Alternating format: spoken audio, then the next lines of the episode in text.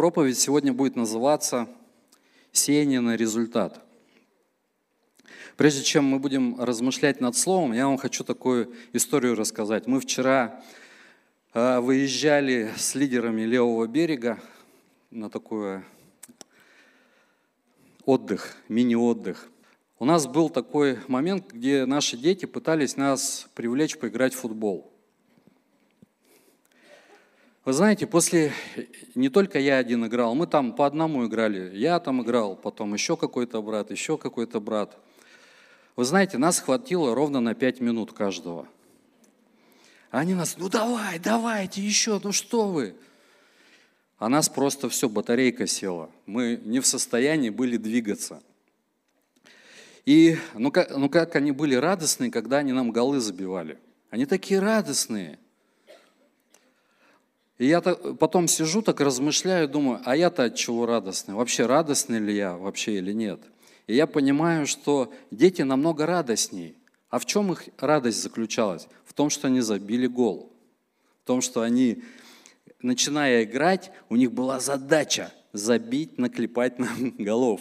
И они, у них это успешно получилось. И также вымотали нас. И я такой задумался и думаю, слушай, ну вроде бы еще не старенький, вроде бы еще молодой, почему у меня так сил мало? Э, после вот что-то поделаю и сразу раз как-то устаю. И у меня мысли пошли дальше, и думаю, что чем старше я становлюсь, тем хочется, знаете, что-то сделать такое. Не просто что-то делать, а чтобы мое действие было, приносил какой-то плод. Потому что я понимаю, сил чем дальше, тем все меньше, и хочется, чтобы все мои действия, они приносили какой-то результат. Не просто побегать в футбол, не просто там еще что-то сделать, не просто сходить поевангелизировать, не просто там э, какими-то делами в церкви позаниматься. А, а, а я понимаю, что настоящая радость, она приходит от того, когда ты достигаешь какого-то результата. Скажите, у вас э, кто-нибудь ремонт делал в доме? Нет? Есть такие, кто заним... Скажите, вот сам процесс ремонта радует вас? Кого-то радует. Я знаю, кого радует, кто видит конечную картинку. Вот. Но на самом деле настоящая радость тогда, когда ты мебель поставил, сел, так смотришь, а, наконец-то все сделано. Пыль закончилась, нервы перестали мотаться, все, ты сидишь, отдыхаешь. Это, это состояние от того, что результат достигнут. Друзья, я хочу с вами зачитать один текст, который всем известен. Записан Матфея, 13 глава, с 3 по 9 стих. Притча о сеятеле. «И поучал их многими притчами, говоря, вот вышел сеятель сеять. И когда он сеял, иное упало при дороге, и налетели птицы, и поклевали то. Иное упало на места каменистые, где немного было земли, и вскоре зашло, потому что земля была неглубока. Когда же зашло солнце, увяло, и как не имело корня, засохло. Иное упало в терние, и выросло терние, и заглушило его. Иное упало на добрую землю, и принесло плод, одно во сто крат, а другое в шестьдесят, иное в тридцать. Кто имеет уши слышать, да слышит. Друзья, кто из вас знаком с фразой в христианстве «главное – сеять»? Есть такие? Я тоже неоднократно это слышал. Главное – сеять. Но я сейчас вам хочу предложить поразмышлять над этой притчей. Знаете, один э, очень такой знатный богослов однажды сказал, когда мы учились, что для того, чтобы вообще понять суть притч, о которых говорил Иисус, нам нужно знать о сельском хозяйстве, потому что Библия 80% написана на сельскохозяйственном языке. Скажите, поднимите руки, у кого есть огороды. Ага, ну почти 50%. Значит, 50% у нас городские жители. И поэтому для того, чтобы понять суть этой притчи, нам просто необходимо хоть чуть-чуть погрузиться в сельское хозяйство. Вот, потому что если я городской житель и читаю, как есть, как здесь написано, у меня примерно такой образ. Вот спал, спал человек, проснулся, и вдруг ему пришло в голову посеять что-то. Он берет с собой какие-то семена, выходит из подъезда и начинает их кидать. И вот куда попало, туда попало. Попало в асфальт, ну ладно – у нас есть хороший образ, где там семечко асфальта разрывает.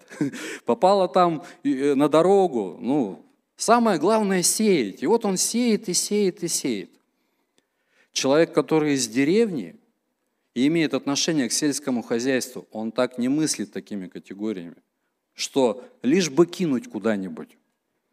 Тако, у него такого нет мышления, потому что цель у любого сеятеля какая?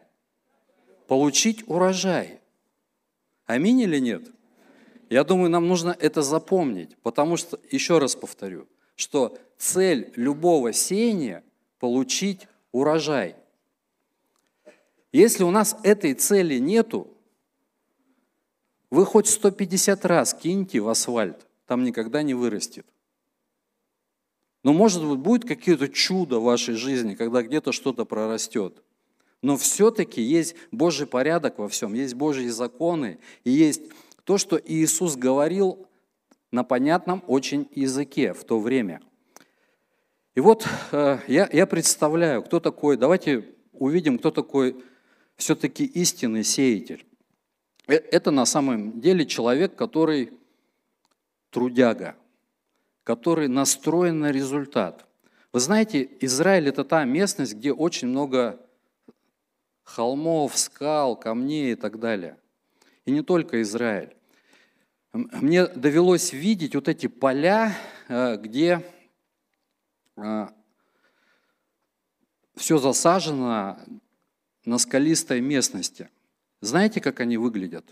Ты подходишь к этому полю, видишь, все там растет хорошо, а рядом с, полем, с этим полем несколько куч с камнями лежит. То есть, другими словами, сеятель для того, чтобы начать, прежде чем посеять, он подготавливает свое поле. Он приходит, он убирает все лишние предметы, камушки в стороны, он расчищает это поле. Потом он что делает? Потом он берет, вспахивает.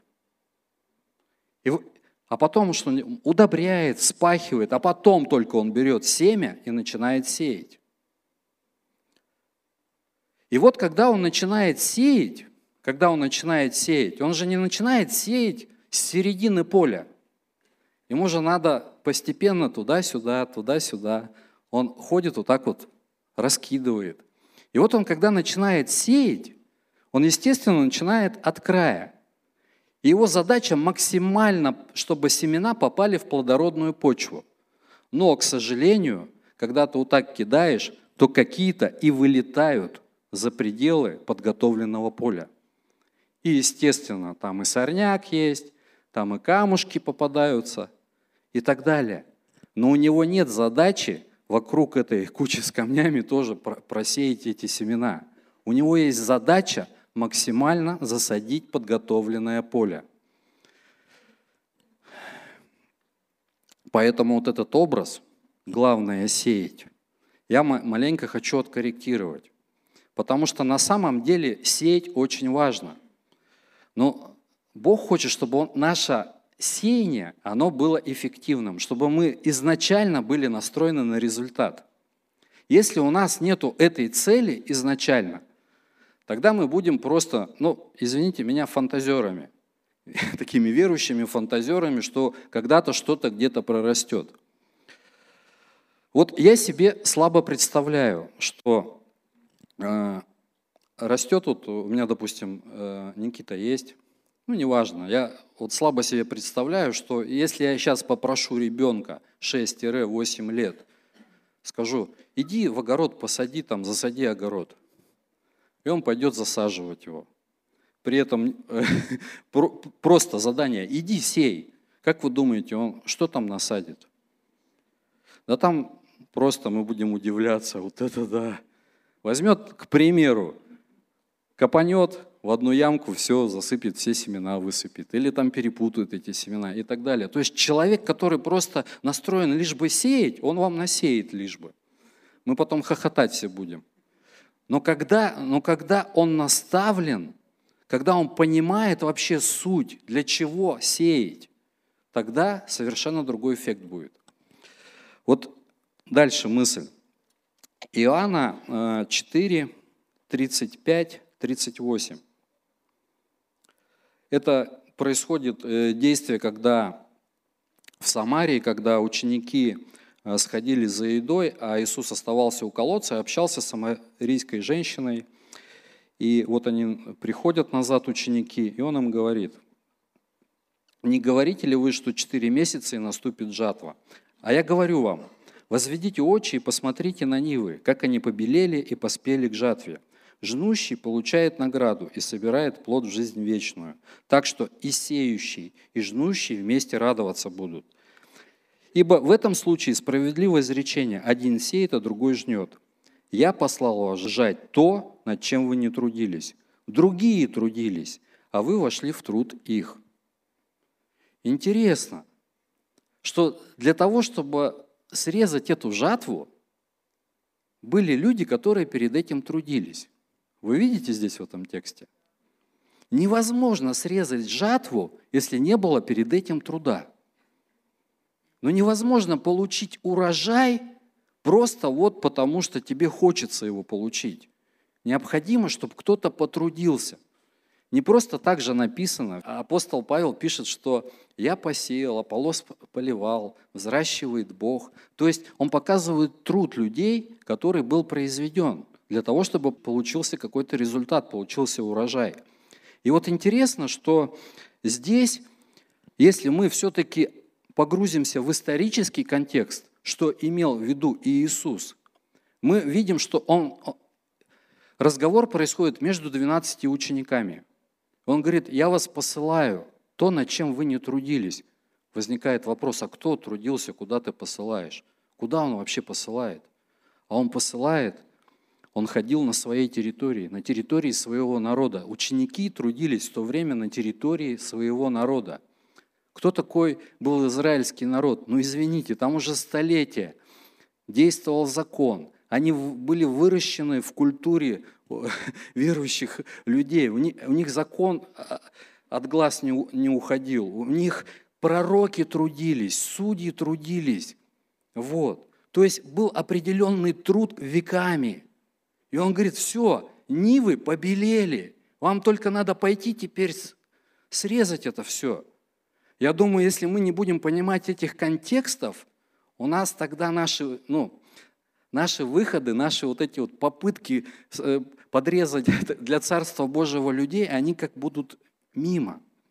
Потому что если бы мы правильно воспринимали, я так думаю, э, кто такой сеятель, на что он настроен, какие цели и задачи у него – нас бы здесь было в разы, в 30, 60 и 100 крат больше, поверьте. Поверьте. Потому, потому что это не просто подготовить сердце человеческое для того, чтобы оно приня, э, сердце человеческое приняло слово.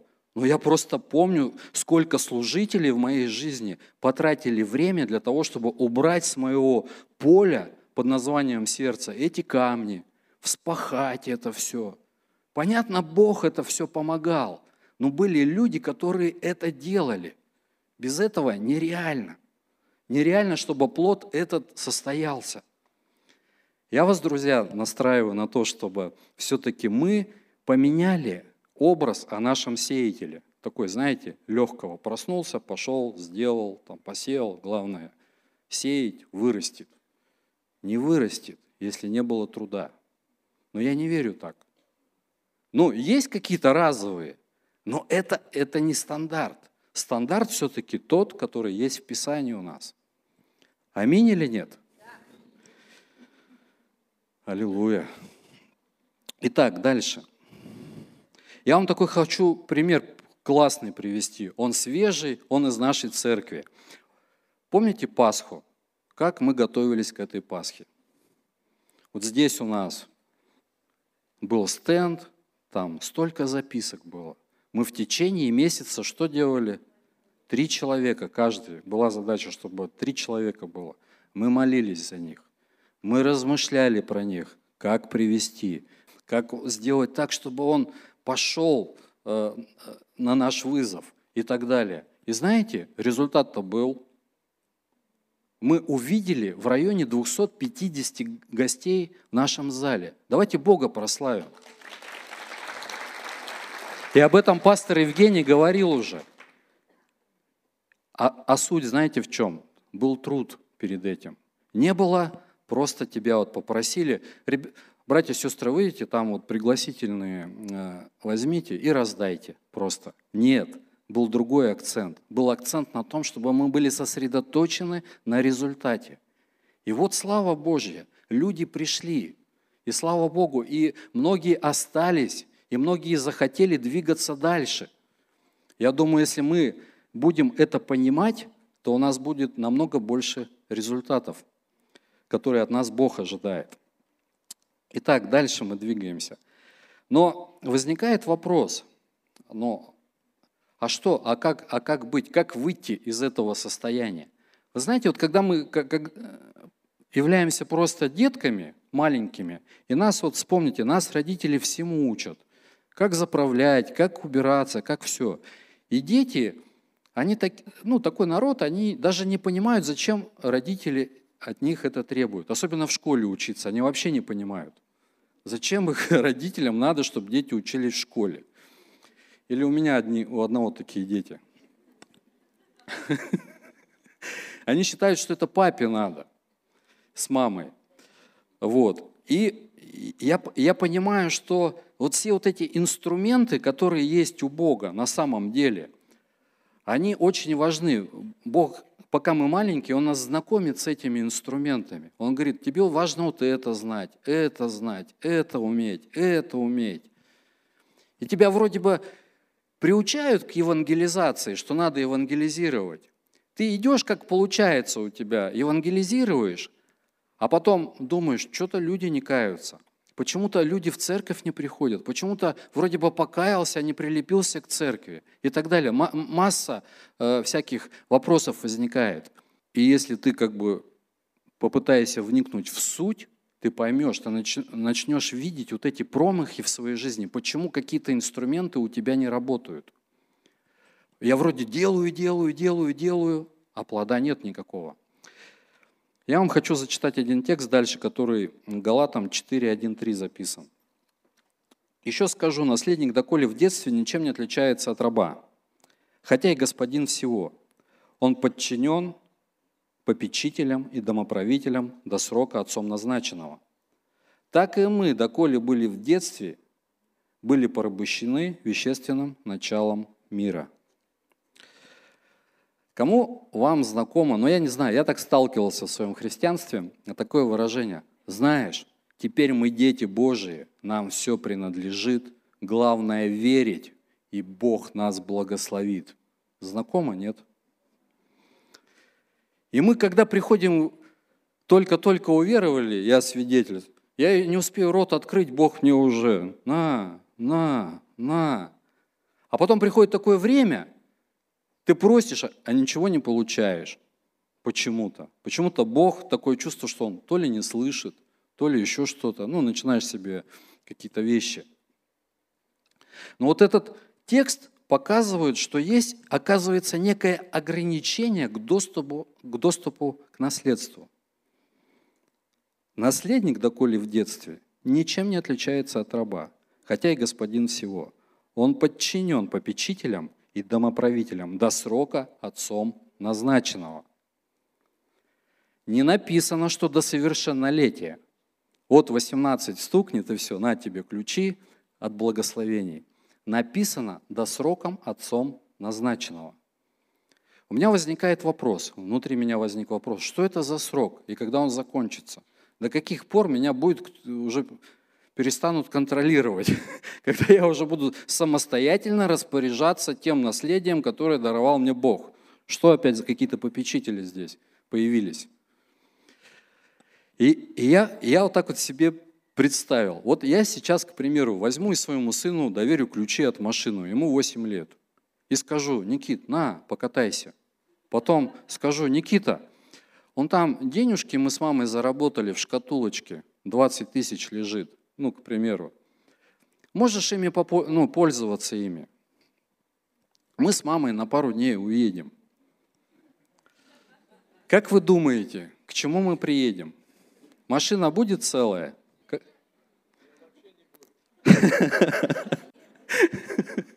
Машины не будет. Скажите, когда я открою шкатулки, я увижу там, ну, образно говоря, 30-40 тысяч. А что я там увижу? Ничего не увижу. Почему? Потому что мышление ребенка не устроено так, чтобы приумножить то наследие, которое попадает ему в руки. Мышление ребенка настроено на то, чтобы «Ура! Папа меня благословил! Пацаны, айда! На машине покатаемся! Айда на аттракционы!» Он еще сам друзей привлекет, и как в той притче про блудного сына, просто расточит все свое состояние. Вот примерно такой результат будет. Почему? Вот я думаю, что по-настоящему мы, как христиане, не можем дотянуться к этому наследию по одной причине. Мы еще маленькие. Потому что папа понимает, дай тебе это наследие. Куда ты его денешь? Оно раздавит тебя. Ты не способен это приумножить. Единственное, что ты способен сделать, это его потратить на свои интересы. И все. Поэтому папа ждет. Когда же все-таки я, как сын, как дочь, вырасту, когда я все-таки начну понимать суть вообще всего этого воспитания, всех этих обучений в моей жизни, когда я войду в ценности Отца, когда я захочу размышлять такими же категориями, как Он, чтобы действительно вся моя жизнь, она была эффективна, построена и приносила результат. И я, знаете, именно это вижу в этом тексте Галатам.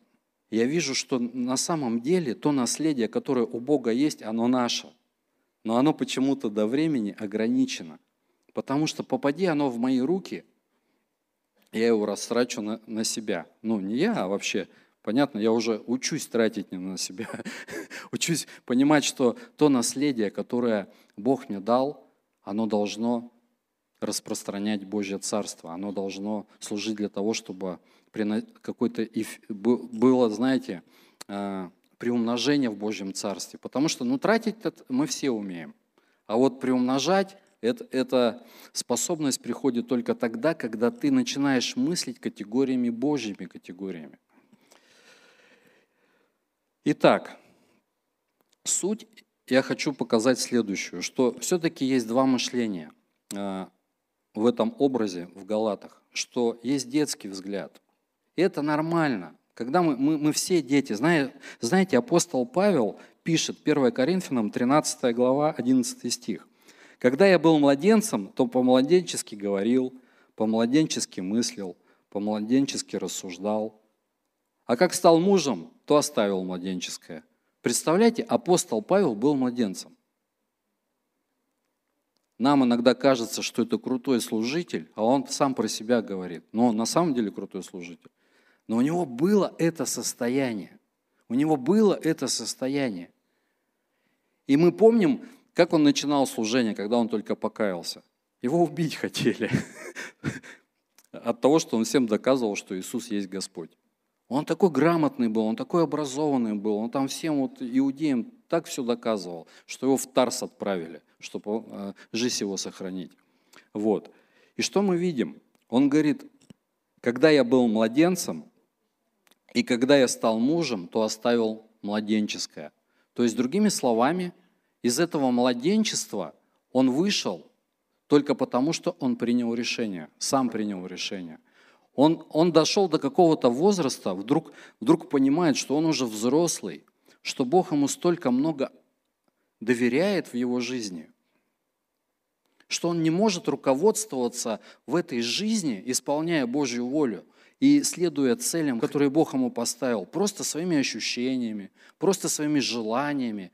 Он понимает, что если он останется на этой территории своих внутренних переживаний, он тогда собьется с главной цели, которую Бог ему поставил.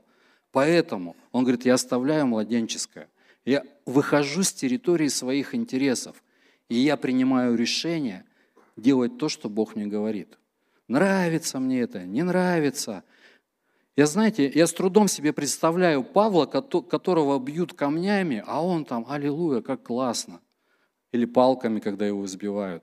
Что он там на каком-то эмоциональном уровне э, переживает какую-то радость во время э, этого действия. Я не думаю так. Потом его Бог восстанавливает, наполняет и дает желание дальше заниматься тем, чем он занимается. Но он говорит о том, что я оставил младенческое. Что это значит? А я принял решение заниматься тем, что важно для Бога. Я буду заниматься только этим. Почему? Потому что в этом сам Бог, в этом настоящее благословение, в этом настоящее обеспечение от Бога. В этом, это, это, это то, если ты в этом двигаешься к этой цели, то Бог тебе будет давать абсолютно все, свое обеспечение во всех темах. Интересно, что э, дальше Павел, 1 э, Коринфянам, 9 главе, 16-17 э, стих. «Ибо если я благовествую, то нечем мне хвалиться, потому что это необходимая обязанность моя, и горе мне, если я не благовествую. Ибо если делаю это добровольно, то буду иметь награду. А если не добровольно, то исполню только веренное мне служение. Послушайте, вот увидите, какое здесь мышление классное. Он говорит, то, чем я занимаюсь, я на русский язык переведу, я не занимаюсь потому что, только потому, что мне это нравится и это откликается. Я это принял как ответственность. Я стою в этом. Я держусь этого. И горе, если я этим не занимаюсь. А дальше он говорит, и это я все делаю добровольно. И только тогда, когда моя воля, она включена, соединена с Божьей волей, тогда получается награда. А дальше он говорит, оказывается, можно не добровольно делать, а как разовое поручение. И тогда, когда ты относишься к этому, как разовому поручению, у тебя нету по факту, ну, Павел говорит, награды нет никакой. Приведу пример такой. Вот я, допустим, детям говорю, нужно мыть посуду, нужно выносить мусор. Пока это происходит так, что пока не напомнишь, они этого не сделают. Вот постоянно сделайте, сделайте, сделайте, сделайте. А если они сделают, то они иногда, у них еще бывает такое, знаете, как бы, типа, пап, ну, за то, что я вот вынес, давай мне что-нибудь.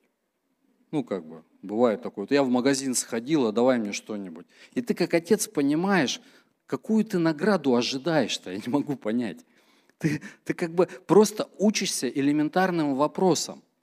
Но знаете, когда мое отцовское сердце будет радоваться? Когда я пойму, что эти, до них дошло, зачем нужно мусор из дома выносить. Потому что если они не будут выносить, будет пахнуть, будет ну, мух много, тараканов и так далее. И когда они без напоминания это будут делать, тогда мое сердце будет расположено, во-первых, доверить что-то больше и благословить уже. Я думаю, это принцип, который есть на самом деле у Бога, который сказал, до времени э, мы находимся под этим попечительством, до времени Отцом назначенного. Потому что Отец наблюдает за каждым из нас, как мы взрослеем, насколько мы понимаем суть того, что мы хотим делать, и вообще, чем занимаемся. И для Него важно не просто дела какие-то, чтобы мы выучили, а чтобы мы действительно, чтобы мы действительно понимали, чем мы занимаемся, чтобы мы были сосредоточены на результат. Смотрите дальше.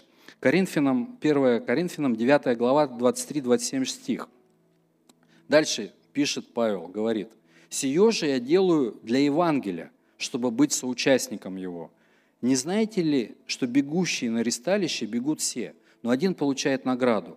Так бегите, чтобы получить. Все подвижники воздерживаются от всего, те для получения венца тленного, а мы нетленного. И потому я бегу не так, как неверное. Бьюсь не так, чтобы только бить воздух, но усмиряю и порабощаю тело мое, дабы, проповедуя другим, самому не остаться недостойным. Друзья, то есть у Павла мы видим, что есть одна цель. Он все это делает благодаря Евангелию. Он понимает вообще суть всех вещей. Он понимает, зачем его Бог призвал в свой чудный свет. Он понимает, зачем ему Бог дает это задание, чтобы спасать людей. Он понимает вообще суть. Почему? Потому что он вырос.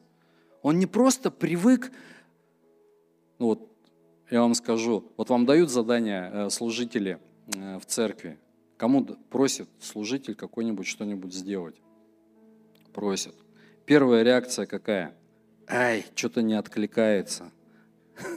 Ай, ну что-то, что-то, видать, это не откликается, некогда, ты себе объясняешь. Но когда ты это начинаешь размышлять по-другому, Господи, что ты, зачем мне служитель дает это задание? Господи, покажи. И когда ты начинаешь выполнять это задание, не просто как рядовой, не для того, чтобы ну, просто исполнить поручение – Исполнил, пастор, все исполнил. Похвали меня. Умничка, наш пастор говорит, умничка, да, у тебя все получится. Ты молодец. А ты понимаешь, что я это делаю не потому, что меня пастор попросил, а потому что я понимаю, я хочу быть соучастником. Потому что то, что я делаю, это на самом деле часть Евангелия. Для того, чтобы Евангелие, оно распространялось по этой земле. Поэтому служитель ничего попало просит меня сделать. А он просит, чтобы ты присоединился к этому делу, чтобы ты вник, чтобы ты понял суть христианства. Потому что если ты хочешь иметь настоящее наследие, которое имеет силу, имеет помазание, имеет какую-то целостность, имеет радость а, от, проживаемой жизни, тебе нужно принять решение оставить это младенческое и научиться ставить какие-то цели, результаты. Вот у меня и я вам хочу задать вопросы, которые, э, может быть, вы себе не задавали, но который поможет вам вообще понять, есть у вас цель в жизни какая-то или нет. А может, ее вообще нет, не было. Вот, допустим, у всех у нас практически есть дети. Вот у меня вопрос прежде всего к себе, как отцу. Какая цель у меня в воспитании детей? Что я хочу добиться своим воспитанием? Что я хочу иметь в оконцовке? Хочу я иметь просто образованного сына или дочь, умного, социально устроенного, чтобы у него была хорошая работа, хороший там муж, жена. Или все-таки у меня другая цель? Я хочу, чтобы мой ребенок знал Бога, чтобы он был влюблен Бога в моего, чтобы моя вера на мне не закончилась, а чтобы мой ребенок был зажжен этим Евангелием и имел эту способность быть благословением для этого общества дальше. Это один вопрос. Зачем я, почему я работаю и зачем именно на этой работе, на которой я работаю? Есть ли у меня цель на этой работе? Или я просто погружен в цикличность процессов? Ну, работаю, потому что дети, там, семья, кушать надо что-то, есть машину хочу, там, квартиру хочу – Почему я поступаю именно в это учебное заведение, а не в какое другое? И почему именно мне поручили это задание в церкви? Какая цель вообще этого поручения? Друзья, мы подходим к завершению. Я хочу сделать вывод. Во-первых, для того, чтобы получить результат, я думаю, мы все сегодня увидели, что необходимо нам потрудиться. Недостаточно просто сеять, лишь бы посеять. Аминь. Второй вывод. Все-таки есть время, когда мы взрослеем. Есть время, когда мы дети. И Павел говорит, и я был младенцем, и это нормально. Есть то, чему нас учили. Старшие братья сестры. Но все-таки мы должны понять, а для чего нам это все рассказывают? Для чего нас пытаются подвигнуть каким-то э, Божьим стандартам, Божьим целям? И я думаю, что это ответственность каждого из нас. Будешь ты взрослеть сегодня или нет? Или ты останешься на территории своих интересов и будешь вот строить свою жизнь на одном откровении, а вот Бог меня любит, буду стучать, все равно добьюсь. Да вообще не вопрос. Дети, когда находятся под подпечением родителей, они же ничем не обделены. Они кушают, у них есть где спать, у них есть где, где жить, игрушки у них есть. Не в этом же суть. А в чем тогда суть? А настоящая радость Бога тогда, когда мы, э, мы видим, что наши дети ходят в истине, когда они прорастают, когда в них прорастают эти ценности, эти стандарты, когда мы просто входим в то предназначение, которое Бог для каждого из нас приготовил. И я думаю, что да поможет нам Господь просто выйти с территории этого младенческого мышления. Кто вышел, слава Богу. Кто не вышел, просто стремись дальше. Потому что, я не знаю, вот моим детям сколько не давай, сколько не покупай, они постоянно, ну, недовольны все равно. Почему? Потому что невозможно остаться довольным, оставаясь маленьким. Ты довольным будешь только тогда, когда ты присоединишься, и как Павел говорит, я это все делаю ради Евангелия, чтобы быть соучастником того, что Бог делает. И когда ты присоединяешься к этому потоку Божьему, когда ты присоединяешься к, там, к тем делам, которые Бог тебе предназначил, только там настоящая радость, только там сила, тогда папа тебе говорит, на, ты сейчас не расточишь наследие, ты не расточишь, ты его приумножишь, ты понимаешь, для чего тебе в руки это попадает. Ты красавчик, ты молодец. Помните эту молитву, я повторю, которая была э, в деяниях, когда сотряслась земля, когда там молились э, верующие и говорили, Господи, дай нам дерзновение проповедовать Евангелие. Я, я верю, что это ответ папы был. Он так колыхнул землю, что говорит, вы красавчики, у вас правильная цель, вы правильно видите.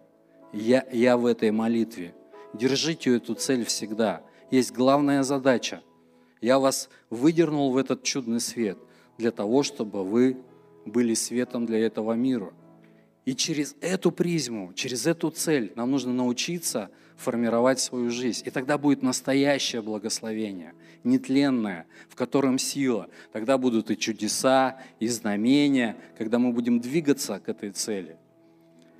А когда я проснулся и говорю, чудес хочу, чего-то чудес нету, пророчеств нету в церкви.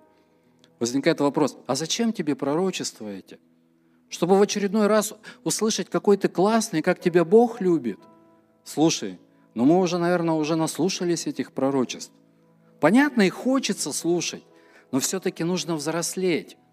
Хочется, чтобы Бог нас по-настоящему, каждого из нас благословил своим наследием – которое нетленное, которое настоящее. Данный аудиоматериал подготовлен и принадлежит местной религиозной организации христиан веры евангельской пятидесятников «Церковь Завета».